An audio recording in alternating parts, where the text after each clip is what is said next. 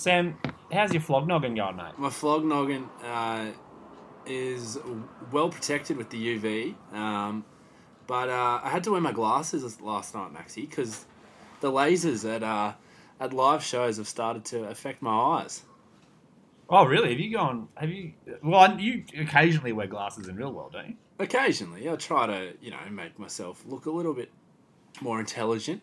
Um, You do look like maybe one or two IQ points higher with those on. uh, well, I like to, and you know, it, it felt right, sort of um, critiquing or, or reviewing, um, as we had the pleasure of doing last night, watching uh, the American big hitters in August Burns Red, Maxi.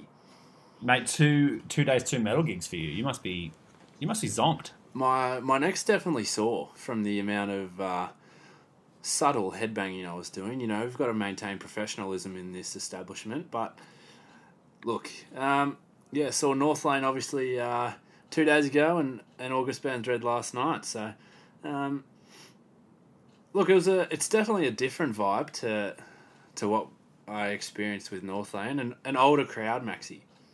Older crowd. So August Burns. So hang on, just going back one step. Um, I'm going to assume that most people listening to this podcast are probably metal heads or metal enthusiasts to some degree. But uh, for people like me, for the uninitiated, can you give us a bit of background? I can. Thank you for asking, I should say. Um, but August Burns Red essentially are a. They're one of the. Not the founders, but they're certainly one of the earliest um, American metalcore bands in sort of the, the new wave of bands you see today. They Their first album came out in 2005, I believe, so they've, uh, they've been around a fair while. And you would have s- sort of uh, tracks you would know Whitewashed, uh, Meddler, uh, Composure as well. They're just sort of known for their sweeping guitar riffs and, and sort of mega breakdowns, Max. Sounds like something I could almost probably get into. Well, you are a man full of surprises, so um, no, it was uh, quite a good night. We saw um, some Greyscale Records bands opening up. Uh, we had Gravemind, who are on the up and up after the release of their debut record, and then we had uh, uh, the the Melbourne boys in Alpha Wolf. Um, Oh, you would have been filthy for a bit of Alpha Wolf. well, if anyone knows me, I'm uh, like a pinch harmonic. I'm a, I'm a slut for Alpha Wolf. So, um, yeah, I think sort of like Silent Planet the night before. I think Alpha Wolf sort of flew under the radar a little bit. Um, an older crowd. I think Alpha Wolf were almost too much at times for them. Well, they're, they're all the tracks that we've talked about of theirs on the pod. They are thick and they're fast and they're heavy and they're they do not hold back. Yeah, I mean, we were talking off off air, Maxi, about um, the differences between, you know, a, an August Burns Red fan and an, an Alpha Wolf fan, and I've got a, I've got a few points that I'd like to to share. Oh, notes. Ooh, Just from- a bit naughty. Just from what I've seen in person, um, I think there's it's a it's I think it's a generational thing. So I think with August Burns Red and the likes of Parkway Drive and sort of your older or your your bands that have been established for you know over ten years now, their style of, of metal tends to be a little bit more polished. It's sort of really quick riffs, but they're they're super clean. They're not over distorted. They're just enough to sort of give a you know a bit of chunk. Um, but they're very much the you know sort of the the verse, chorus, verse, breakdown, bridge, chorus, sort of uh, structure, which has been Mhm. sort of prominent in, in metal for a long time, and and to you know not anything against August Burns Red, that they've been doing it for nineteen years, and it's working wonders for them. But I think uh, I think the older crowd were a bit thrown off by Alpha Wolf. Uh, as you said, they're they're they're thrashy, they're gritty, um, their riffs are super thick, big seven strings, um, and they do not hold back in sort of real grimy sort of power chords on a seven string, which is absolute Filth. But uh, The return of the ASMR, I like it. Return of the AS. But uh, yeah, it's just a very different, very different vibe. But um, I mean, it takes all sorts to uh, make the thing go round. But Alpha Wolf, I think, they definitely deserved a, a better reaction. As in, do you think do you think the crowd didn't appreciate them, or maybe were just a bit puzzled? I think they were a bit puzzled. I think, um, I mean, Alpha Wolf didn't have a uh, a perfect set. We had the pleasure of uh, bringing them on the show earlier in the day, which people will see in uh about a week. Um, and we were having a chat, and Sabian, their guitarist, who's famous for wearing the the big uh, face mask on his. On Oh, his the mouth. guy the the guy who looks like he's going to Korea and doesn't want to get a, a like a cold. Yes, very Yeah. much so. He was Yeah. uh, doing a big jump, and apparently he, he landed on a, a spare microphone and completely rolled his ankle. Ooh. So uh, his foot was purple overnight, apparently, and that certainly doesn't uh, do the the stage presence much good.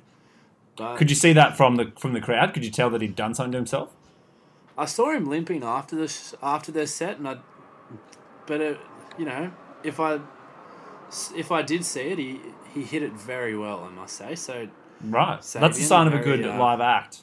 it's very good professionalism from you. So uh, if you're listening, good job. Um, but to be honest, Max, I, d- I didn't actually catch a, a lot of it. Well, I I did. I could hear it. Um, but as I was watching, you know, you you're getting hustled and bustled by people walking past, and along came this uh, six foot nine giant. Um, and I went, oh, here we go. Tall people are pricks, hey? Tall people are pricks. Fucking every time. If I had a dollar for every time I saw a tall bloke, Oh mate, oh, I'd get I'd get shortening surgery. I'd get my knees chopped. But I mean, you know, naturally you go, oh, he'll probably stand at the back where he can see everything and people don't have to see over him. But no, he decided to Look. stand in front of me. As a tall person, I got to defend this guy. All right, like But let's put into Tall people Let's put into context. gigs. I'm not short. no, you're look, you're a big you're a big dude. You're you're what like six foot one, six foot two. I'm a you know short six nine, but uh, no, I'm a, I'm a six foot one, so I'm I'm not short, but mate, I could not see a thing. It was almost like turning. You know, in movies where they uh, they've just sort of said something smart, they've turned to their partner, and then they've turned around and staring them in the face is the chest of an enemy. oh yes, yes, yes. Yeah, it was like that. So I could hear Alpha Wolf.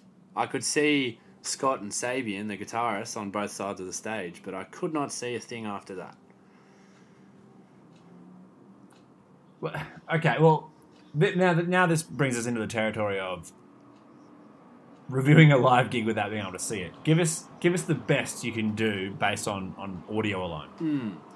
Well, I think Alpha Wolf are they're priming to get that sort of massive metal sound going. I think their latest EP, Fault, which was the majority of their set last night, has lots of different elements.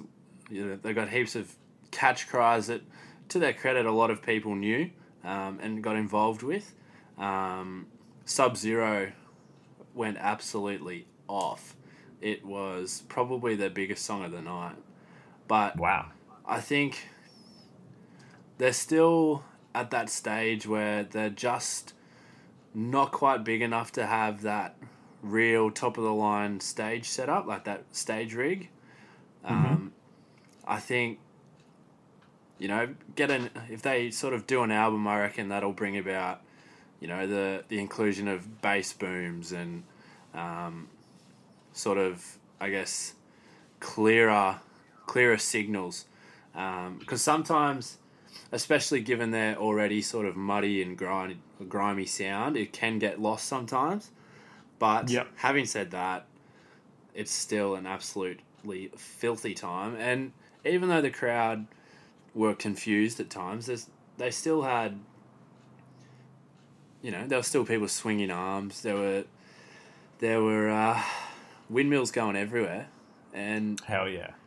I mean, I didn't see much of it as we've established, but I think, I think uh, Wolf are on the verge of something. They're sort of, they're they're plodding along quite nicely. I just think they need to almost take a a page out of Northlane's book and and just invest in maybe a bass boom or or even just sort of a a, a really sort of high quality. Um, I don't know, mixing desk or something. I don't know the terms, but um, yeah, they're they're very very close to being a very unreal band li- live, um, and I think that'll help reduce the confusion of some people as well when they can appreciate how big these parts of the songs are. so definitely one to watch for the coming sort of 12 to 18 months. Absolutely. Well, they've just been announced on Invasion Fest um, next year, which is sort of a um, uh, an initiative to highlight some sort of upcoming and, and really exciting metal bands in Australia and sort of the uh, the global scene, and they've just been named on that. So, um, I definitely keep my eye on them and uh, they've got a sick name anyway, so it's hard to ignore them. you you are a big filthy boy for some Alpha Wolf, that's for sure. It's just, you know, it's a big name to live up to, and the sound is, you know, it's one of those only one of the only times the the band sound lives up to the name. Damn, huge call. Huge call. But uh, do you, do you know what color fire is? Uh look, I'm going to assume it's it's a it's a reddish, Mm, maybe scarlet red hue. yeah. Mm. And what's it? What's sort of? Are there many fires in um, like mid to late winter? Well, in Australia, traditionally no. I mean, in America at the moment, we're seeing some, I guess, bushfires. Unfortunately, yes. Uh, Unfortunately, yeah. And now, you know, we hope everyone gets out safely and no homes are, are damaged too much. But, um, Max, you know, you know what you could call that? I would say maybe June June June burn scarlet, maybe. Yes, almost. I think that's exactly what we can call it. If not August burning red, August Wow. burns red, even. they do, it does It's a short time. Yeah, sometimes it does, you know. But um, yeah, we should probably talk about the headliner, Maxi. They were the big name on the field, mate. They were the big name, and for, for very big reasons. As we've talked about, they they've been on the scene since two thousand and five, and that's a uh, it's a good innings. That's a Steve Smith. That's a Steve Smith for sure. It's not bad. It's a good tonk. But uh, so I guess the the reason it was so busy and it, it was a sold out crowd, which is unreal for, for the likes of Gravemind and, and Alpha Wolf to experience, I should say as well. To be able to play to those sold out crowds is um, something they're only going to benefit from. Were we, were we back at the Triffid today, uh, last night? We were back at the aircraft hangar, and what a venue it is! It's uh, an unreal venue, but uh, It is it is a ripper ripper time. it's up there with best in Brisbane, I reckon. But Yeah, I'd go there. I'd I'd much rather go to the Triffid than the River Stage. Oh, it depends on the show, but I'll, I'll back you there. I'll, I'll let you have that one. But uh, no, it was it was a big night for August Burns Red. It's um, they're in the middle of their world tour to celebrate um, ten years of their their album Constellations, which to you might not mean anything, but um, everyone in their lifetime would have heard the riff to Whitewashed. Um, it's like a big sort of distorted, um, jangly sort of riff, and then it comes in with sort of these warrior like drums. It's uh, you you can't miss it. You know it. It's just you go. Oh yeah, that song. I thought that was your attempt at recreating the warrior like drums. No, no, I might get the Canberra Raiders fans to do that for me. But um, so let me just rattle off a few names for all our uh, fans out there that uh, don't listen. So, Whitewashed has 14 million streams on uh, on Spotify. Um, another song of theirs, Marianas Trench, 11 million. Ah, where else is it? I'll rattle off some names of this album. Here we go. Existence, massive song for them. Meddler, massive song. Um, Rationalist, absolute banger. 15 year old Sam got very excited at that song. Um, Indonesia, what a bloody ripper. But um, I think more than anything, it was a chance for people to to embrace the nostalgia again. I think, um, especially sort of listening to to some of those songs play. Um, you know, when I heard the the intro riff um, to Meddler come on, or when they started playing it, it was it threw me back, Max. It threw me back to when I was just a young tacker. I just bought the uh, the Warped Tour compilation CD, and I thought, oh, oh, this riff, this riff rips, and uh, threw me back. It was, oops, we've had some technical difficulties here. My uh, You'll have to uh, forgive my air conditioning remote. It's just fallen off. I think I've got ghosts. But uh, I didn't hear it on my end, so I think it'll be all right. well, that's embarrassing. All you'll hear is whoops. But uh, and so, what was the, what was the set list like in terms of? Obviously, this is an anniversary tour for an album. It Uh, was. did, did you get a lot of the Constellations album? Uh, we got all of it, Max. That was the Whole thing straight it. through. Absolutely, it was the whole thing. So, um, essentially, yeah, they were celebrating it by playing it front to back, and then, sort of in the the encore, they they brought it back to some of their their you know famous songs that, that brought about their their initial fandom.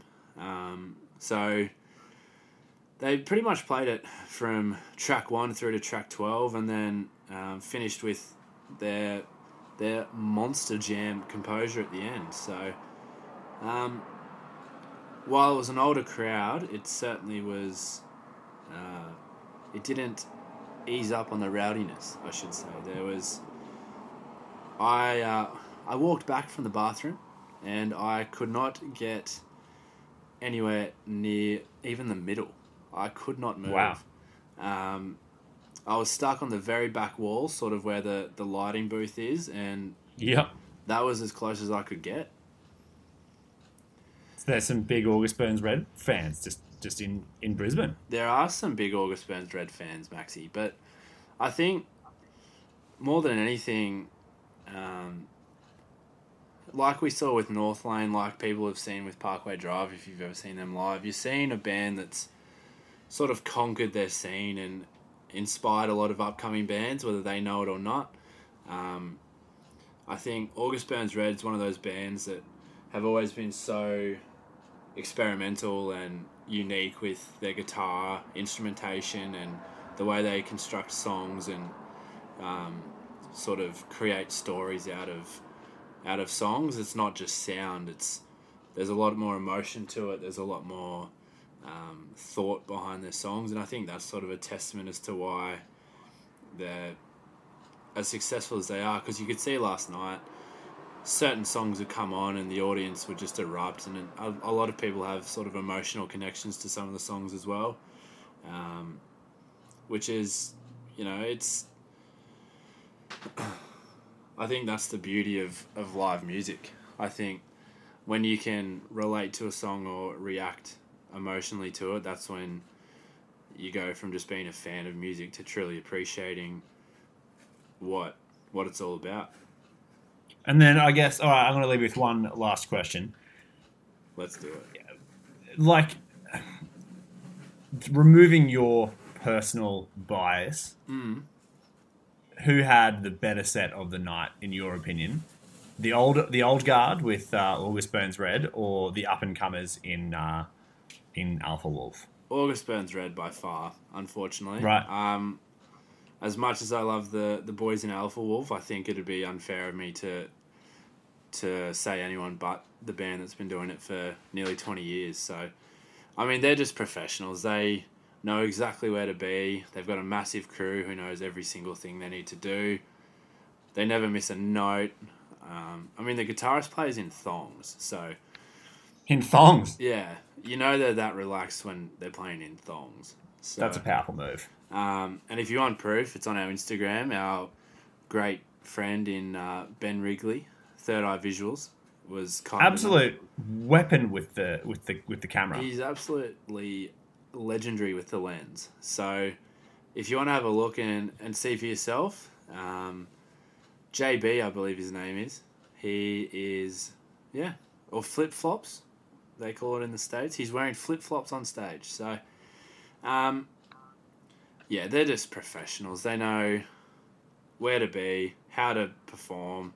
They know how to engage with the crowd properly and win crowds over as well. I think that's half the battle. You know, if someone doesn't know you, they're just going to walk out if they don't enjoy you. So to be able to, you know, capture their attention is really sort of paramount to uh, building success, Max. It's building a good show. Well, damn. I'll tell you what. It sounds like a solid a solid set. Look, if it was on DVD, I'd stream. Mate, it sounds like you need to rest up though after two straight days of gigging hard. Mate, like diarrhea, I am pooped. Oh, that was very, very visceral. It wasn't my best work, but uh, look, I'll, I'll allow it. I'll allow it, we, uh, as the AFL umpires say, play on. mate. Well, sounds like a time. Mate, it's been a slice.